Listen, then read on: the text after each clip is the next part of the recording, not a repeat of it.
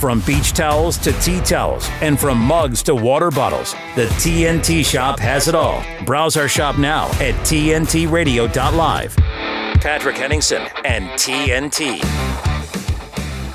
Well, ladies and gentlemen, welcome to the program. Welcome. I'm your host, Patrick Henningsen.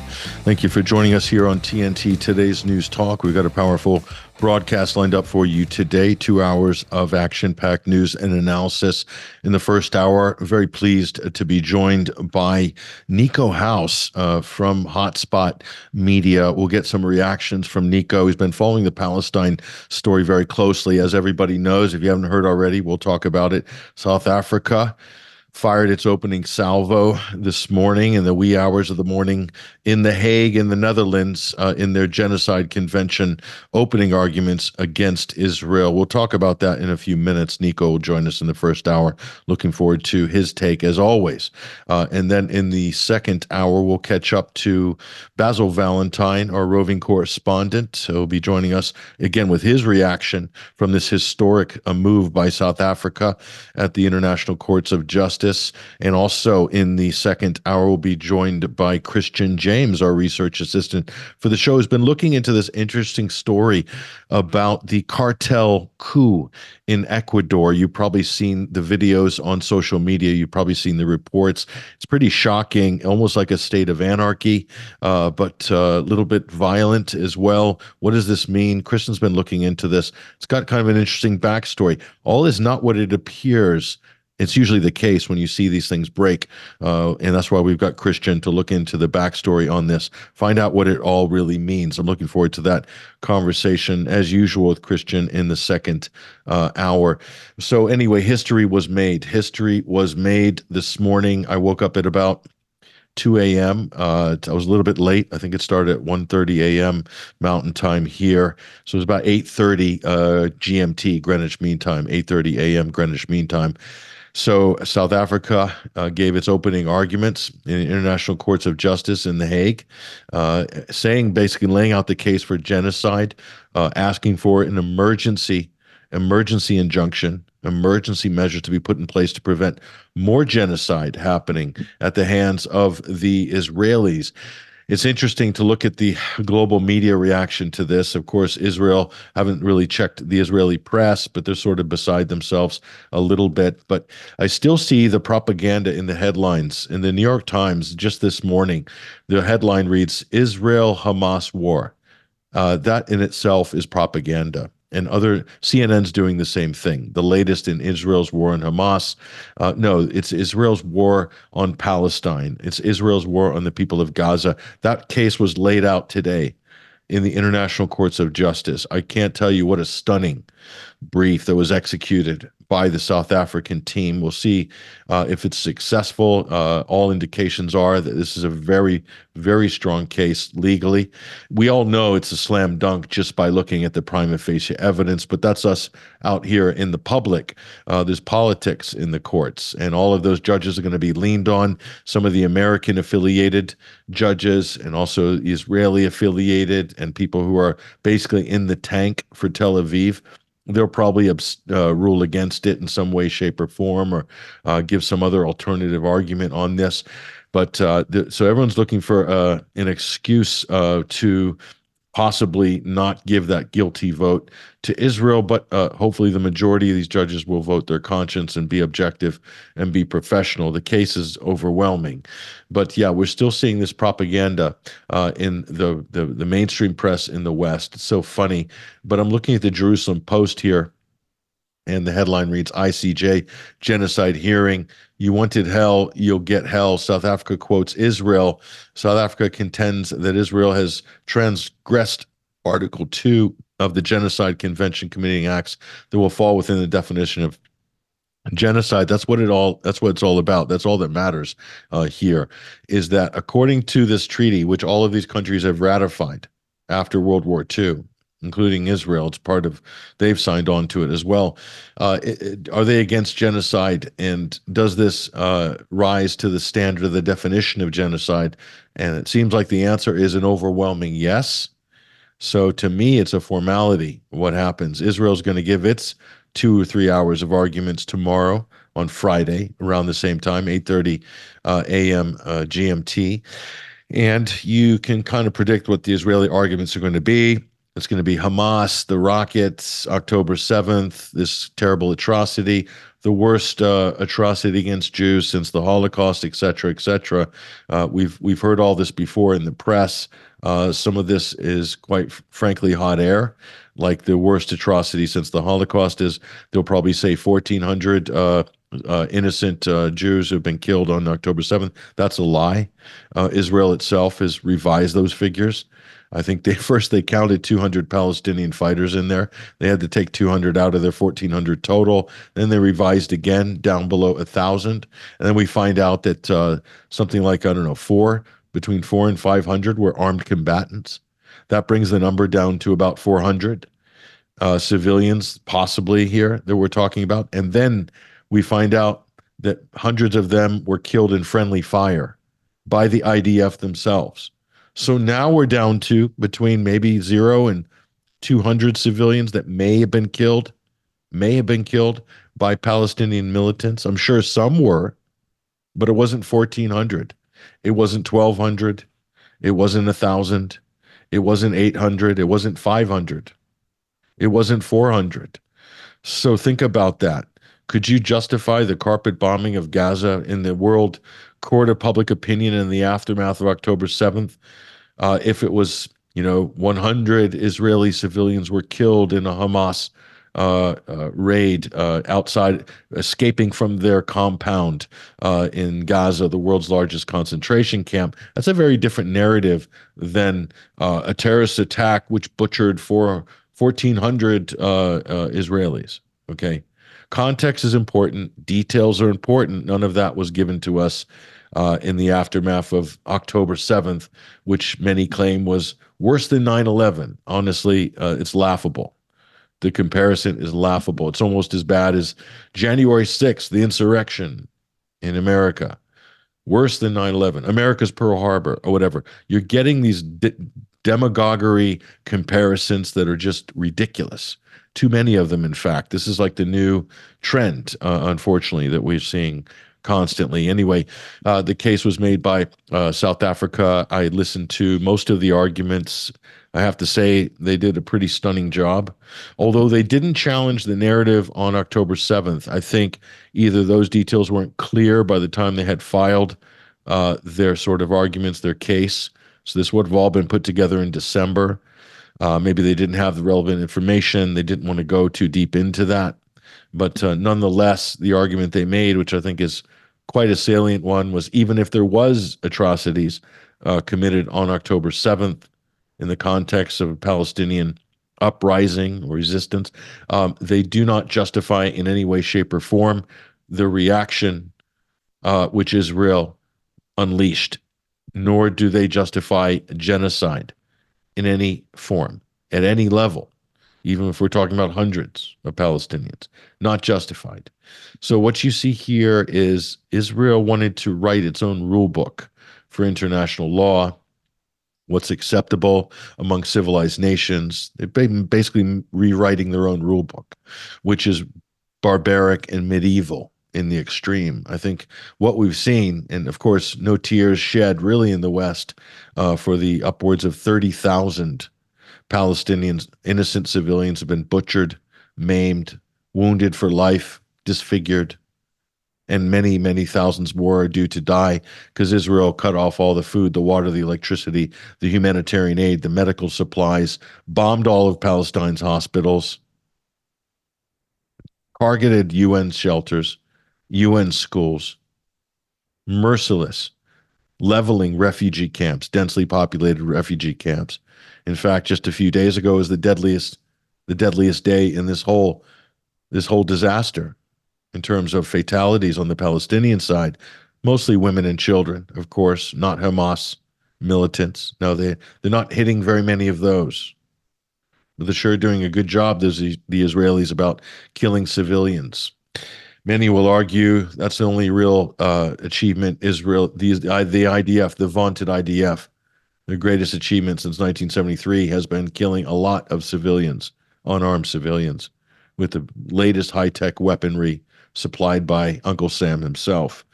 That's the facts, ladies and gentlemen. And South Africa laid it out in front of the world. To me, it's a historic moment. It's a historic moment where Israel, backed by the West, has been dragged into an institution created by the West in the wake of World War II to prevent the very genocide that we've witnessed playing out in real time on our phones, on our TVs, on our laptops over the last three months. That is historic. Israel's been in the dock. They can't walk out and protest. No theatrics like they do in the UN. They had to sit there and listen. And the case was damning. We'll see what happens tomorrow. We'll talk about what's going to happen tomorrow when Israel makes its counter argument. That's going to be uh, uh, entertaining, but not in a good way, uh, unfortunately. Brace yourselves, folks, for a propaganda onslaught tomorrow. We'll talk about that with our next guest, Niko House from Hotspot. Is going to join us on the other side. I'm Patrick Henningsen. This is TNT today's news talk. We'll be right back. You should hear what Ross Cameron is talking about. I see there's a new trend taking place, sweeping uh, the internet of what they're calling sort of technology naked walks, where you go for a walk without your iPhone, without uh, a headset, and just alone with your thoughts. Apparently, some people are finding it quite emotionally taxing, but subsequently liberating. Uh, certainly, I find if I get into a motor vehicle with a teenager, it's a matter of seconds uh, before there is a request for uh, usually the latest uh, Taylor Swift song or some other form of electronic stimulus. We are generation apparently trained uh, for a very short concentration span and a desperate need for um, digital company. Ross Cameron on today's News Talk Radio, TNT.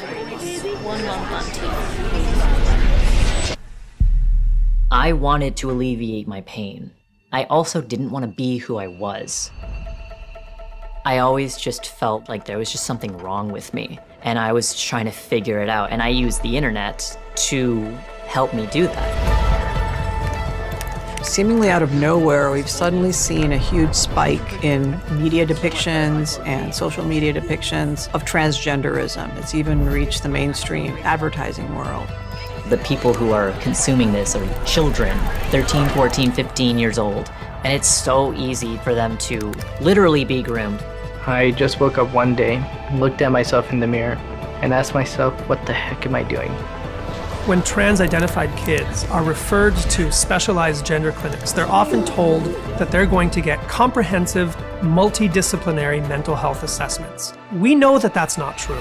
I was easy to manipulate. The ideology that has become dominant at these clinics is that trans kids know who they are, and therefore to question them is completely taboo. My childhood was ruined. Who's there for their detransitioning? Nobody. Nobody would help me because they had more concerns of me reversing everything. Did this thing to alleviate this gender dysphoria that wasn't there before, but you made it into a problem, and now your body image issues are worse. That's not supposed to happen. What do we do now? Detrans, the dangers of gender affirming care. For more information, go to prageru.com. Internet. Internet. A stream online. TNTRadio.live. Today's News Talk Radio. TNT. Welcome back. Welcome back, ladies and gentlemen. We're still in hour number one of this live broadcast. I'm your host, Patrick Henningsen. Thank you for rejoining us. Big hello to everybody and a big thank you to everybody in the TNT chat community. You'll see that little red bubble in the lower right hand part of your screen when you go to tntradio.live. That's our TNT chat community. Looks like it's filling up there. Appreciate all you guys, all the activity, the memes, the chatter, the opposition research. Loving that. Thank you for your contributions, everybody. That's where you want to hang out during the program. Now, uh, before the break, uh, we were talking about the historic moment which has just taken place uh, this morning. South Africa. Tabled its opening arguments uh, for the Genocide Convention at the International Courts of Justice in The Hague in the Netherlands. It was pretty stunning. It was three hours long. We've uh, posted the full length uh, video of that from UN Web TV. That's up at 21stcenturywire.com, but you can watch that on YouTube and a number of platforms. It's freely available. I encourage everybody to watch it. Uh, there were pres- presentations made by interventions by the South African delegation, also from Ireland as well. Uh, part of their legal team, and uh, and others. And uh, the the case is pretty pretty comprehensive. We'll talk about what to expect tomorrow, but I want to welcome onto the stage uh, political commentator Niko House. Hotspot Media is his organization. Follow him on X Twitter for the latest hot takes on a number of these top stories. Niko, welcome to TNT. Hey, what's going on, Pat? Glad to be back. No, it's great to have you, Niko. And uh, I want to get your reaction firstly on on what's happened. Uh, it's you know what are your what are your initial thoughts on this? Just more broadly, how does this sit in the uh, the general political spectrum right now uh, on the planet? Go ahead. So uh, one of the things that I think is very important to talk about because I know a lot of people are going to be uh, results focused and they want to they're going to, going to want to know who's going to be punished and things of that nature. And of course, that's a very important aspect. But I want to kind of trail back a little bit and talk about the DNC fraud lawsuit because it's actually I have the same sentiments about this as I did about that. Uh, this is important not necessarily because of the conclusion that the courts come to, even though I'm pretty sure we all know what the conclusion will be. What's important is this conversation. The fact that these headlines are filled now with a list of every single crime that uh, Israel has committed in Gaza. The fact that we're now having an open conversation, even though you and I have been talking about it on Twitter, you've had these people talking about it on TikTok, but now there is official documentation uh, in a court of criminal law that mentions the fact that uh no, this didn't start on October 7th, homie. Y'all can keep saying that, but that's not what happened. So to use that as an excuse for your genocide needs to be thrown out the window. That needs to be thrown out the window because that's not what happened. It's showing the duplicity of the United States and how they don't actually care about uh, not just the United States, but I would say basically all the NATO powers, um, how they don't actually care about human rights and it also shows that the the the plight of the the Palestinian people is no longer going under the radar. And, and that is what's important. When we when I, when I mentioned the DNC fraud lawsuit, I said, yeah, the, the, the lawsuit, if we would have won it, it would have been great, but it wasn't to overturn the election. We already knew how that was going to go. What was important was the discovery. What was important was when Bruce Spiva sat there in front of a federal judge in the entire world and said the DNC can cheat and they feel like they have the right to, and that we can't do anything about it, which now let the world know exactly how to how to uh, regard the Democratic Party uh, as the corrupt organization pretending to be a political apparatus that they are. But it, it, it's it's basically we're seeing the same thing happen with Israel play out. Now the world is seeing in real time through breaking news, breaking headlines, these videos, these clips, these segments that have been posted, just how horrible Israel has treated Gaza. Because there are people who are paying attention now. They were they they know how horrible the, the Palestinians are being treated, they're, but they're only aware of how horrible they've been treated since October.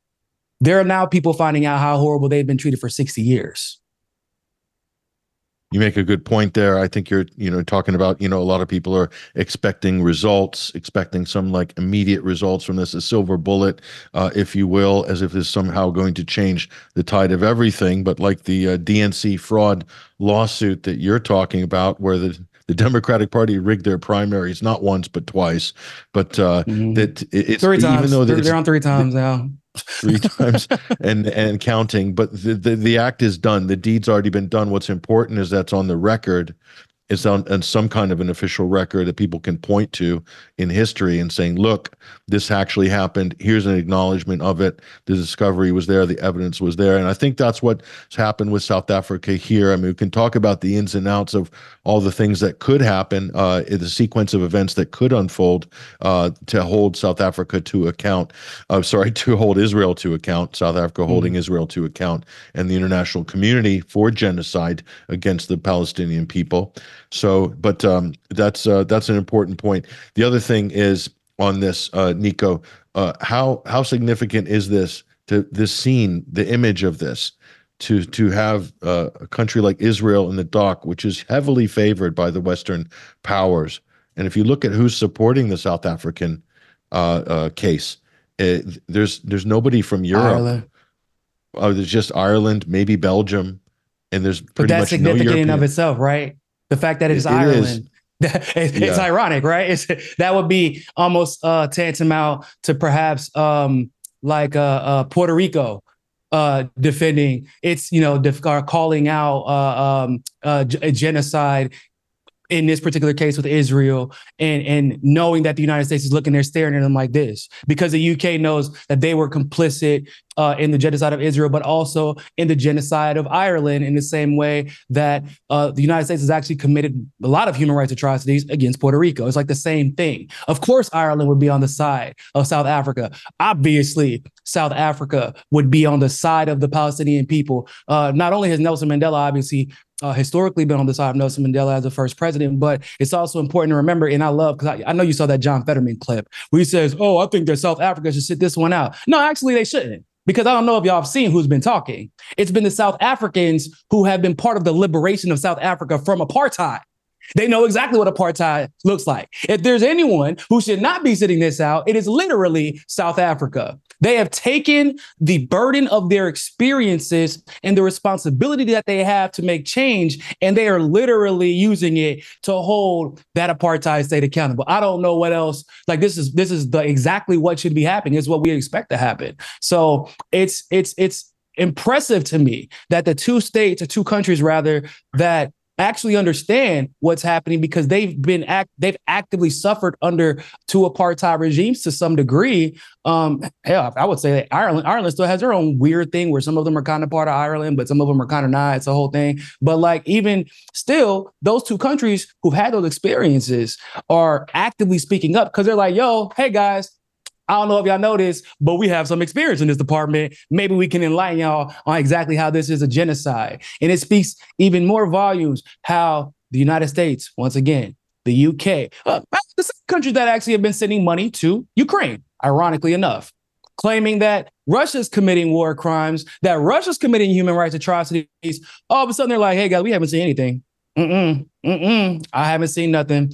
I look, Stevie Wonder, they're Stevie Wonder. They haven't seen anything. Apparently, they can sing, right? They can tell a good story. They can they can put on the mask in front of the media and, and scream like they're the victims, uh, scream like Israel's defending itself. But um, when it came to Russia, literally anything. If if Putin woke up woke up and accidentally stepped on an ant on the way to the bathroom, they were calling it a human rights atrocity and calling it a war crime. But all of a sudden, babies are being killed in the hospital five minutes after after they were born. That's not a war crime. Yeah, it, it, it's so it's so over the top that it even just defies analysis, and I think that's actually one of the problems that the uh, the, the the South Africans have, and anybody making this case is just it's just there's so much. Nobody has seen anything like this. This much evidence assembled, plus the statements of intent, and traditionally that's the most difficult thing in a genocide case. Go ahead, Niko. Yeah. No, yeah, no, hundred percent, Pat. That's the that's the thing that that kills me. Is like, hold on. I don't understand why we're debating whether this is a genocide. I'm pretty sure that there's like they, they said it. They just did it. They didn't use the word genocide. They just said, hey, we're going to kill every Palestinian in Gaza until they decide to move to a different country and completely empty that area so that Israelis can live there instead. Guys, my name isn't Webster. I know a guy named Webster and I watched the show Webster on it. My name isn't Webster. I understand that, but that is basically Webster's definition of genocide with more words attached to it. Literally, that's not hyperbole. People think that they think that uh you have to kill everybody for it to be a genocide. That's a that's a common misconception. No, that's not what genocide means.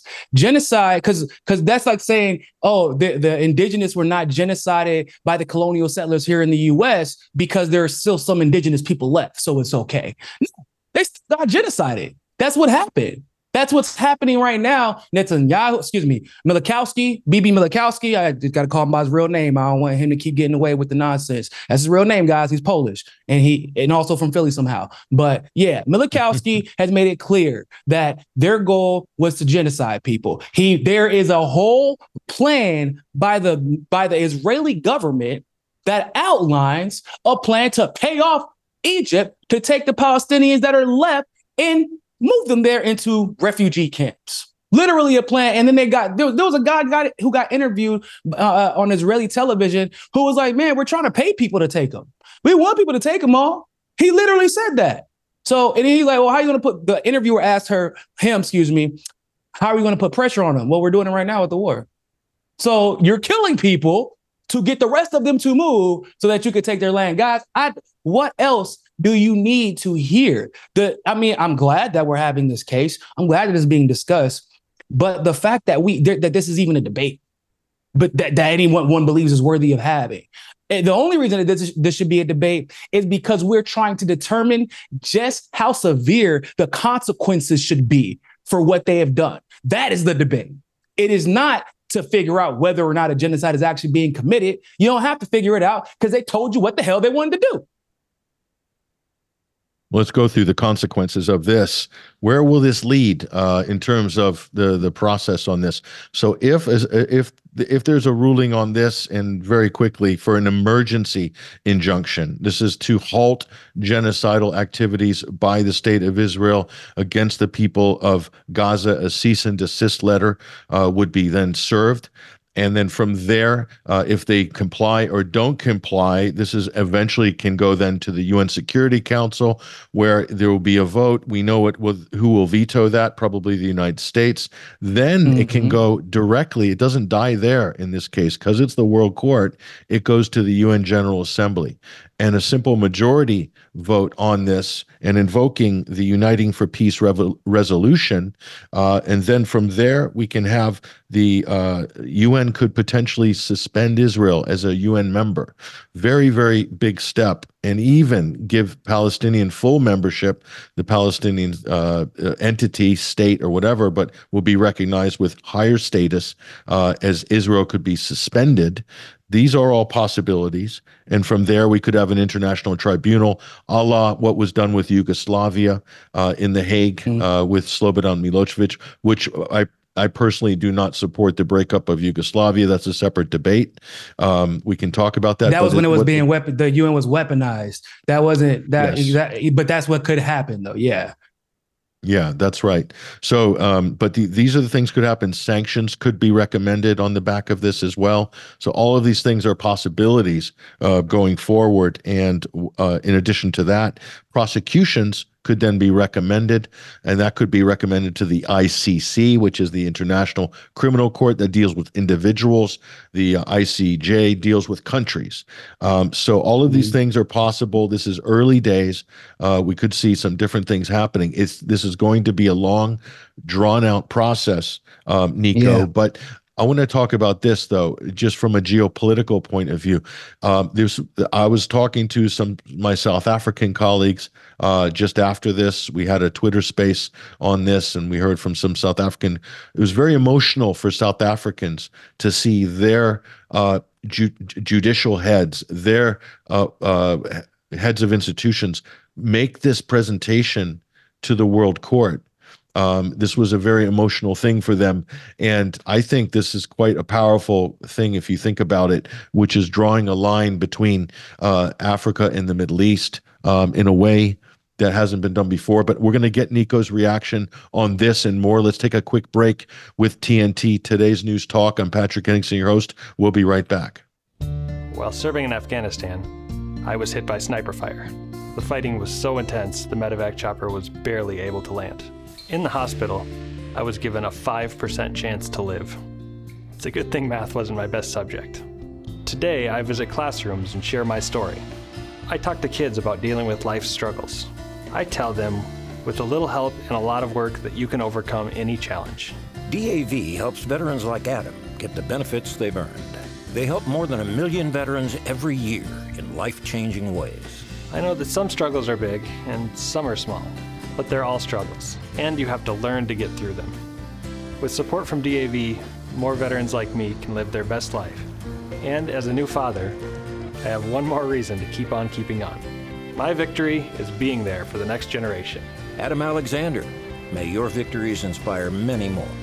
Support more victories for veterans. Go to DAV.org. Our beautiful world is changing, withering, dying by the hands of those who don't value nature, even though we all depend on it for life itself. But there is hope. Together with caring friends, the Nature Conservancy can restore our lands and save our wildlife with big solutions only nature can provide. To learn more, visit nature.org today. Patrick Henningsen talks on today's News Talk Radio, TNT. All right, welcome back. Welcome back, ladies and gentlemen, to TNT Today's News Talk. We're now number one of this live broadcast. I'm your host, Patrick Henningsen. Uh, before the break, uh, we were talking about getting some reactions uh, from South Africa's uh, case, which they have laid out their opening case for an emergency injunction against Israel for the crime of genocide. And so on the line right now with us in audio and visual is Niko House, Hot Spot Media. He's joining us right now. Niko, uh, th- thinking about this in context of a multipolar world that's emerging. Uh, this is really significant. We've got a direct, very powerful line that's now been connecting Africa to the Middle East. And South Africa has taken the initiative. They're leading this globally, and mm. the world is behind them, except for North America and most of Europe and Australia. Uh, pretty much uh, people from every continent are backing the South African case. So I think I find this very interesting. And as you know, uh, Africa is going through major transition right now, uh, politically, economically, and it finding yeah. its place in in in the uh, the geopolitical landscape. But um, your your thoughts on the significance of this, more from a broader geopolitical perspective? Muammar Gaddafi would be proud, right? Because we know he has been working with, or he was working with Arab leaders and Middle Eastern leaders and African leaders to unite the two continents before he was killed. And obviously, a lot of people would argue, probably rightfully so, that that was why he was killed. Um, but this is why it's so important that it isn't put on the shoulders of one individual like Muammar Gaddafi or Bashar al-Assad in, in his case, um, and the list goes on. This is why it's important for there to be a, a, unified level of accountability and responsibility in challenging the empire. Obviously, Israel being a key asset to the empire. You can't kill all the judges. You can't you, you can't you know everybody you can't hit everybody with oh but they gas their own people. You can't hit all the judges with that. You can't hit every leader with that. Everybody who's going to testify, the, a lot of the United States for the first time uh, probably hearing their name today. And they're like, damn, we didn't know about him. We didn't know about her. We didn't know about it. Yeah, good. You know what that means? That means people have taken collective accountability and responsibility to ensure that stuff like this doesn't happen again in the future. Um, and that they didn't pull up the ladder when they conquered their demons uh, South Africa specifically, Ireland as well. They didn't just pull up the ladder and say, we don't have to deal with this anymore. So, hey, you know, we're good. They brought attention to Gaza and what's happening there. And they're bringing attention to Gaza and what's happening there and Palestine in general, because now a lot of people, because they've been, you know, Israel's been pushing that Hamas narrative over and over and over again. But because of that, the videos have surfaced from the West Bank. And we all know there is no Gaza, excuse me, there is no Hamas in the West Bank. And yet we're still finding out that Palestinians are being killed there. So we're we're we're at, we're at a point now, we're at a point now where people are are being educated on things that they were never even aware was happening. And now the excuses are dying. And that's because one country uh, from a from a continent that is uh, evolving in every way, whether it be politically or economically, has continued a mission of, of Muammar Gaddafi uh, and a lot of people who have wanted to see this unity because they wanted to challenge the Western Empire or the NATO powers that be. And it's a beautiful thing to see because we know where the resources are, right? The, the majority of the resources in the world that would help the, the run the world uh, are in Africa, obviously. A lot of them are in, in a lot of them are in the Middle East. And then where they're not there, they're in places like Brazil, who also lies on the side of uh, of um, Gaza and the Palestinian people. They're in places like Bolivia. They're in places like um, uh, uh, Argentina, where there was leftists, but now, but you see how hard they're working to get these right wing people in because they see what's coming. They see all over the world. NATO's their days are numbered, right? Their days are numbered, and this this attempt at working together to to bring accountability because because of their experiences, and that's the important part. Because of their experiences, they know how important it is for people to pay attention and for you to use the power and microphone that you have to bring attention. Because of that, we're people are awake finally. They're awake, man. You remember, bro, you remember how controversial it was back in the day, two years ago, Pat, to bring it to, to talk about this, to talk about what Israel was doing to Palestine. That was a controversial stance. And now look. Yeah. And, and a few uh, two months ago, three months ago, it was controversial to call for a ceasefire just that that was you know borderline anti-Semitic uh, according to some people. Uh, so Everything yeah, I mean we, have come a long way even in a couple of months. Uh, the world has come a long way on this issue as well as what you're saying in the last few years. Um, but mm-hmm. you know mm-hmm. I, I, I had this I was speaking to uh, someone from Palestine and they were practically in tears this morning because for them to see people from South Africa, from Ireland, from other countries standing together uh, standing up for them that meant that mean that meant a lot to them to have the global audience. And by the way un web tv this is arguably their high, one of the highest rated broadcasts they've ever done. And it looked like the stream was knocked out uh, at a couple of occasions because everybody from around the world was tuning in. Everybody wanted to watch this.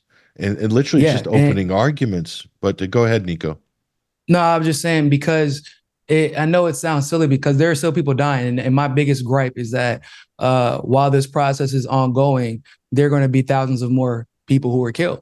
That's that's my biggest problem with this entire situation. Not to mention this war that Netanyahu is trying to start with Lebanon because his own people are even tired of the way that he's been handling the situation in Gaza. But on the flip side of that, it's one thing when your mom, your dad, your brothers, your sisters, your aunts, your uncles, cousins are dying and the world is silent about it. Right. That's totally like it's horrifying in and of itself for that to happen. But at least now, the pain and the plight that you're going through, the world is now aware of. And, you know, regardless of what happens going forward, you now know you have allies out there. That in and of itself can give somebody the strength to go on the next day. Right. That can give somebody the inspiration to to to continue to show what like what we've seen these brave journalists who have been targeted by Israel by the way and I really hope that that becomes a, a central part of the conversation during these hearings because they clearly have been targeted right? And maybe that inspires somebody else to step into that role because we need it still. The, the, the conflict is still ongoing but now they know if they step into that role it won't if they step into that role it won't just stop in Israel. It won't just be it won't just stop it, you know, in Palestine or or, or at, at Al Jazeera in the Middle East. No, if they if they step into that role, the world's still paying attention, right? And that in and of itself uh, is inspiring. And I can so I understand why Palestinians across the world would be emotional finally seeing, and not just in one city, in a, like a, Raleigh, North Carolina. I was accustomed to seeing pro-Palestine protests because of the uh, Arab population there, right? This is this is happening in places like Minnesota. This is happening in places like Texas. This is happening in places all over the world who had never paid attention. And like that's got to be inspiring because you know maybe it won't be this generation. Maybe it'll be two generations from now. But at least we finally acknowledge the problem. We acknowledge the disease, so now we can finally create a solution to treat it. And this this doesn't this leave uh, Washington and the Washington consensus in a really really precarious spot here from a public relations point of view, from a political point of view, because they have two choices: they either could trash the UN, trash the international institutions, uh, say that there's no merit. They already came out and said, I think John Kirby, White House spokesman, said this there's no merit to this case. You know, like ridiculous. Kirby but and uh, it, and uh, what's his name, um, Blinken, both of them said it recently. Mm-hmm. Where are they going to go now, Niko? I mean, because it's it's it's a very uh, credible individuals. The, the, the they've lived apartheid. They've come through the other side. They're taking up this case on behalf of another weaker uh, state that's being clearly bullied. Uh, there's going to have to be a split in Washington. There's going people are going to have to break ranks, or are they going to yeah. all double down in unison? How's this going to play out, Niko? No, they're going to break ranks. They're going. It's it's it's already. I mean, because it's not just about Israel and Palestine. It, this is a very inconvenient issue for Washington D.C. right now. Pat Netanyahu, excuse me, Mileikowsky. My apologies. Mm-hmm. Um, he he has put the the world really in a pre- very precarious predicament because they're still dealing with the backlash from the Ukraine war. right? They're still dealing with that. They're still dealing with the backlash uh, with the Democratic Party in particular. They're still dealing with the backlash of the fact that, yeah, y'all guy is not popular and pe- the, the, the elite Democrats want him out.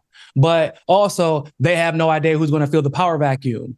So everything in the Democratic Party right now is who's going to be the next guy up or the next woman up. They don't have that answer. So guess what? Everybody's going to start making business decisions about what they do and what they do not support. The Republican Party still has to deal with Trump and that whole situation. Do we get behind Trump and use this as an opportunity because we know the Democrats are a little bit fractured right now, or do their egos get involved and they still have you know still send people after Trump and still try to get behind the Democrats, which probably isn't a good idea because they're not really unified right now, are they? So this issue coming at it at the time that it's coming is very very inconvenient because in both parties they have uh, the, yeah the, the party elites are zionists for the most part but some of the loudest voices are not. So that you have that issue. Some of the loudest activists are not. I know conservatives with millions of followers who had to be like hold up guys. Whoa this is where we part ways right? We, we can look at what's happening with candace owens and bishop shapiro right now What's with the world, the powers that be, like Netanyahu, for especially what's crazy is knowing that this attack was going to happen, because we got to remember that he knew and he still allowed it to happen because he, of his political convenience for him, right? He put all of those politicians in a precarious predicament. And I personally believe he's aware of that. And that's part of the reason why this um this Epstein list dropped when it did. It was just a little bit reminder, like, hey guys, I, I know, God, I know. Look, my bad. Probably should have gave y'all some warning about this, but let's not forget uh my, my little flash drive that I got hanging in my drawer in my in my sock drawer, right? That's what I think that was about. Um, but there are a lot of politicians who who are a little bit past the Epstein era. He ain't got nothing on them. And that's who probably is going to try to come and see and take power. So if you try to take power uh and you're uh, pro pro genocide out in public, I don't think it's gonna go well for you. Look at those polling numbers for, for, for Biden. I don't think it's going to go well for you if you do that. So now you're going to have people, even if even if it is for selfish reasons, challenging Israel and calling out that genocide, which in my opinion is just as important because liberals, you know them, they're going they just they believe the gospel. So if if so and so from such and such liberal democratic church says it, then they're going to believe it, right? That's why a lot of those accounts got banned the other day. We going that's a whole different conversation, but yeah, that's it's so it's, very important that even the even if it's for selfish reasons, all these people who are trying to gain power, you got to be on the side of Palestine because now the polling numbers have shown it, the social media numbers have shown it. Hell, Joy-Ann is on the right side of history, guys. Joy-Ann Reid. Joy-Ann Reid. So like, yeah. can you can, can, you go ahead and just dunk the alley oop, guys? That's what we're. That's all we're saying. Stam alley oop for your career. Just get it right. That's all we're saying. Any any issue, Niko, that could somehow uh, join AOC and Marjorie Taylor Greene, uh, MTG, MTG, and AOC. Any issue that brings the, those two together, you really have to raise your eyebrows and and and, and smell the coffee at that point. That you're actually yeah. looking at something that's seriously profound. Why? Because this basically exposes the two party uh, consensus, the two two party duopoly, the corruption of this uniparty. This issue has really exposed it. I know Ukraine did, oh, yeah. and I know other issues have, but this is really but on the foreign some policy were able to, front. Go some ahead. were able to slide on Ukraine, though, right? Like MG uh, Marjorie Taylor Greene was able to slide a little bit on Ukraine. There were some able to dodge that, right? RFK Jr. like him on the majority of issues, not on this. He's horrible on this shit.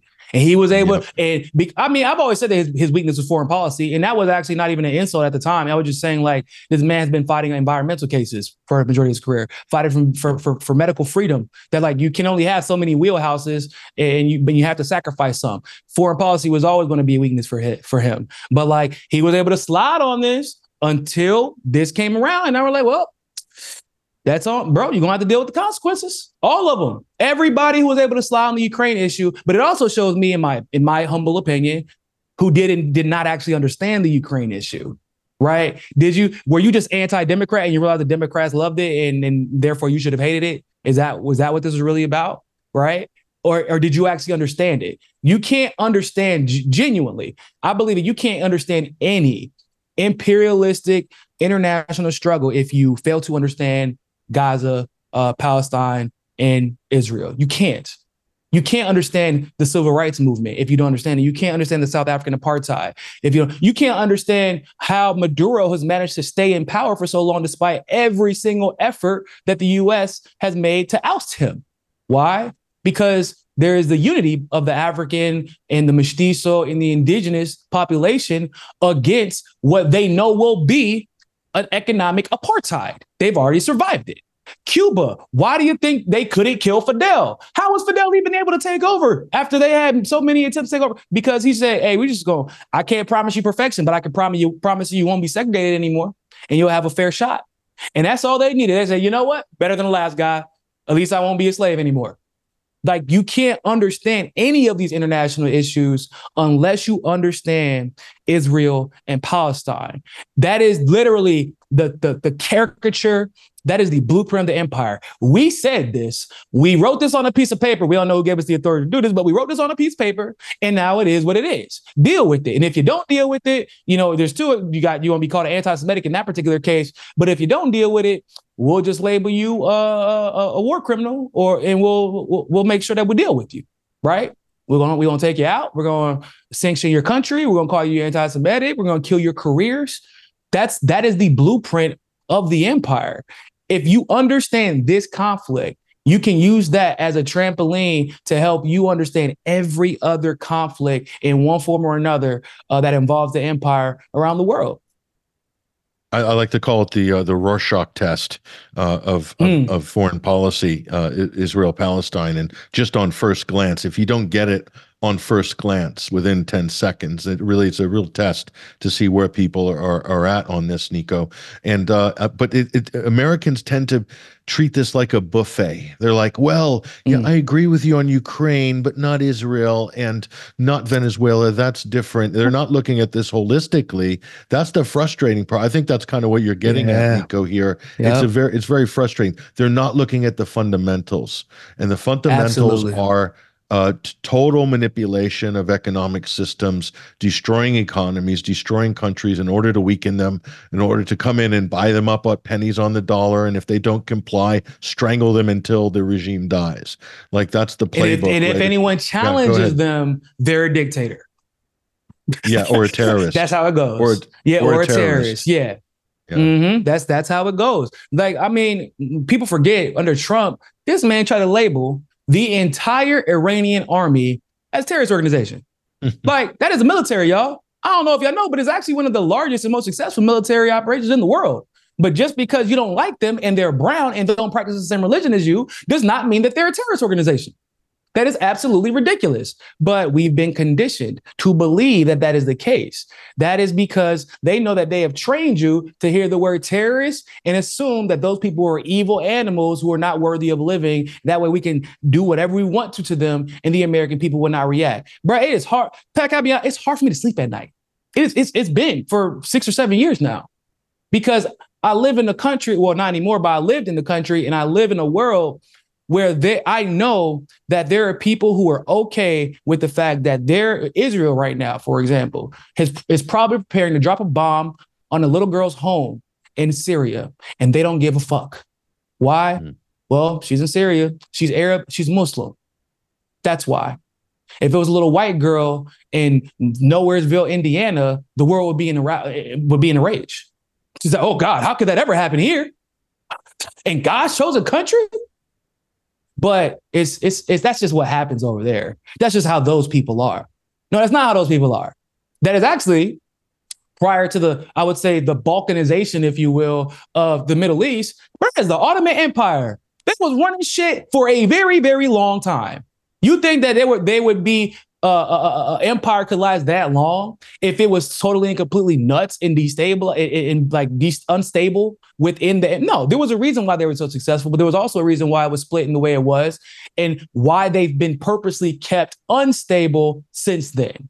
Because the world kind of like with with with some of the countries you see the US interfering with Africa and the Central and South America the world knows if they were allowed to unite right? Without the because a lot of the extremism, quote unquote, in uh, the Middle East, that is American funded and American created. A lot they didn't have terrorists. before America literally created. They took a school and put it in uh, Pakistan, and they trained terror. They trained people on how to be extremist terrorists. This is a fact, people they knew that that empire was uh, was going to be a threat if they were allowed to main to maintain, and so they had to break it up, like they like they did with Russia, right? That was what the I hate to break some of my leftist hearts, but that was what the Bolshevik Revolution was actually about. It wasn't about the workers uniting; it was about Trotsky being a puppet and they're breaking up Russia and getting out the hands of the royal family because it's, it's a lot harder to challenge an empire that is unified and if you have political transition and a little bit of political unrest, then it's a lot easier to take him over. And that's what Trotsky's role was, but Stalin kind of came out of nowhere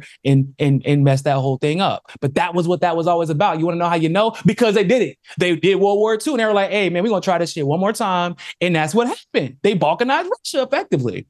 And so they don't tell me that these people are inherently animalistic. That they because oh man, look, oh, oh they got they got little pedophiles over there, bro. First of all, I know y'all Catholic church motherfuckers. I know that y'all ain't talking about pedophilia. Y'all got the whole goddamn world, all world governments protecting the pedophiles you going and bowing in front of and asking forgiveness from and confessing to every Sunday. For real? Y'all want to talk about pedophiles? Y'all want to talk about crimes against humanity?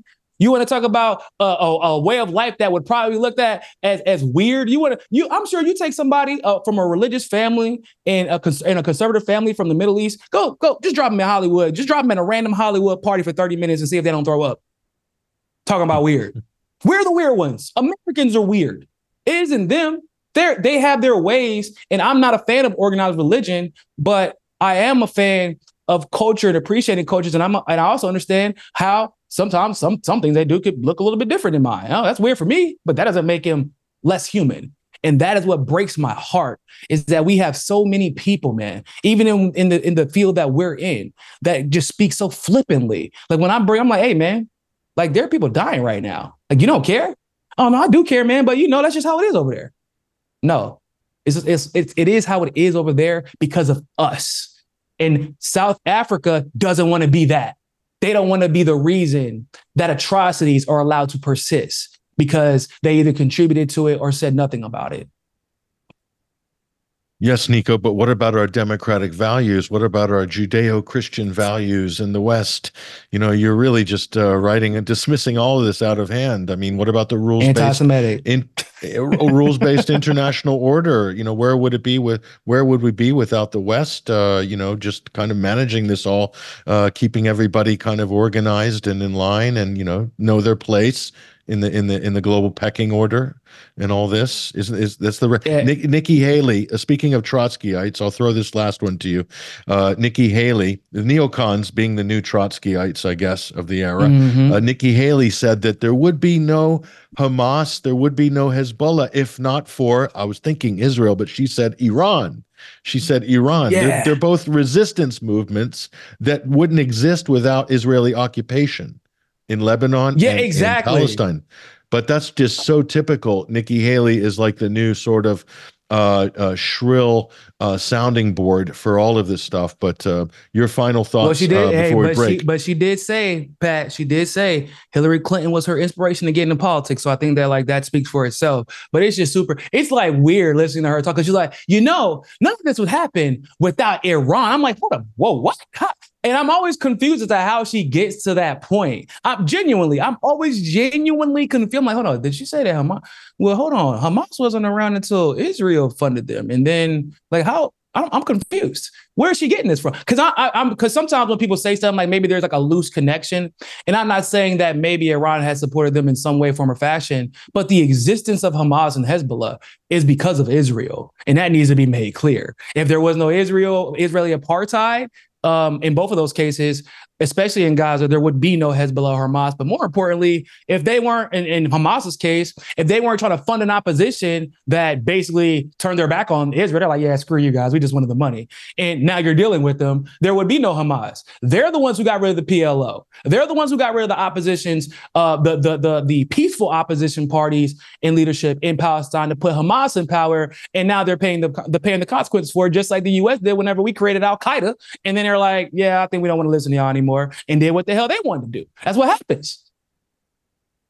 Yeah, Hamas uh, got a little bit too uppity for Tel Aviv, uh, apparently, and now they're regretting it. But uh, you know, all, all, in all seriousness, uh, your points very well taken, uh, Niko, and absolutely spot on. Really, if you want to put this all into its proper uh, geopolitical and historical perspective, Niko House, Hot Spot Media. Niko, give your platforms, your channels a big shout out before we break. Go ahead. Yeah, you can find me on Hot Spot Media on Twitter at Hotspot Hotspot. Also, you can follow me on Twitter at Real Niko House. I'm also on YouTube. Just look up uh, Niko House. My name should pop up. And I K O, not N I C O for all you people out there. House. Um, I'm also on TikTok and I'm on Instagram as well at Real Niko House. Yep. And as the 2024 election gets underway, you want to be following Niko and his reactions, his takes on what's happening in U.S. politics. He'll be very much on point. Thank you, Niko, for joining us at TNT this week. Thanks, Pat. Appreciate you having me back on. There he goes, ladies and gentlemen. Niko House, top of the hour news headlines coming up. We'll be back with a whole lot more on the other side. Basil Valentine, Christian James. Stay tuned. We'll be back in a few.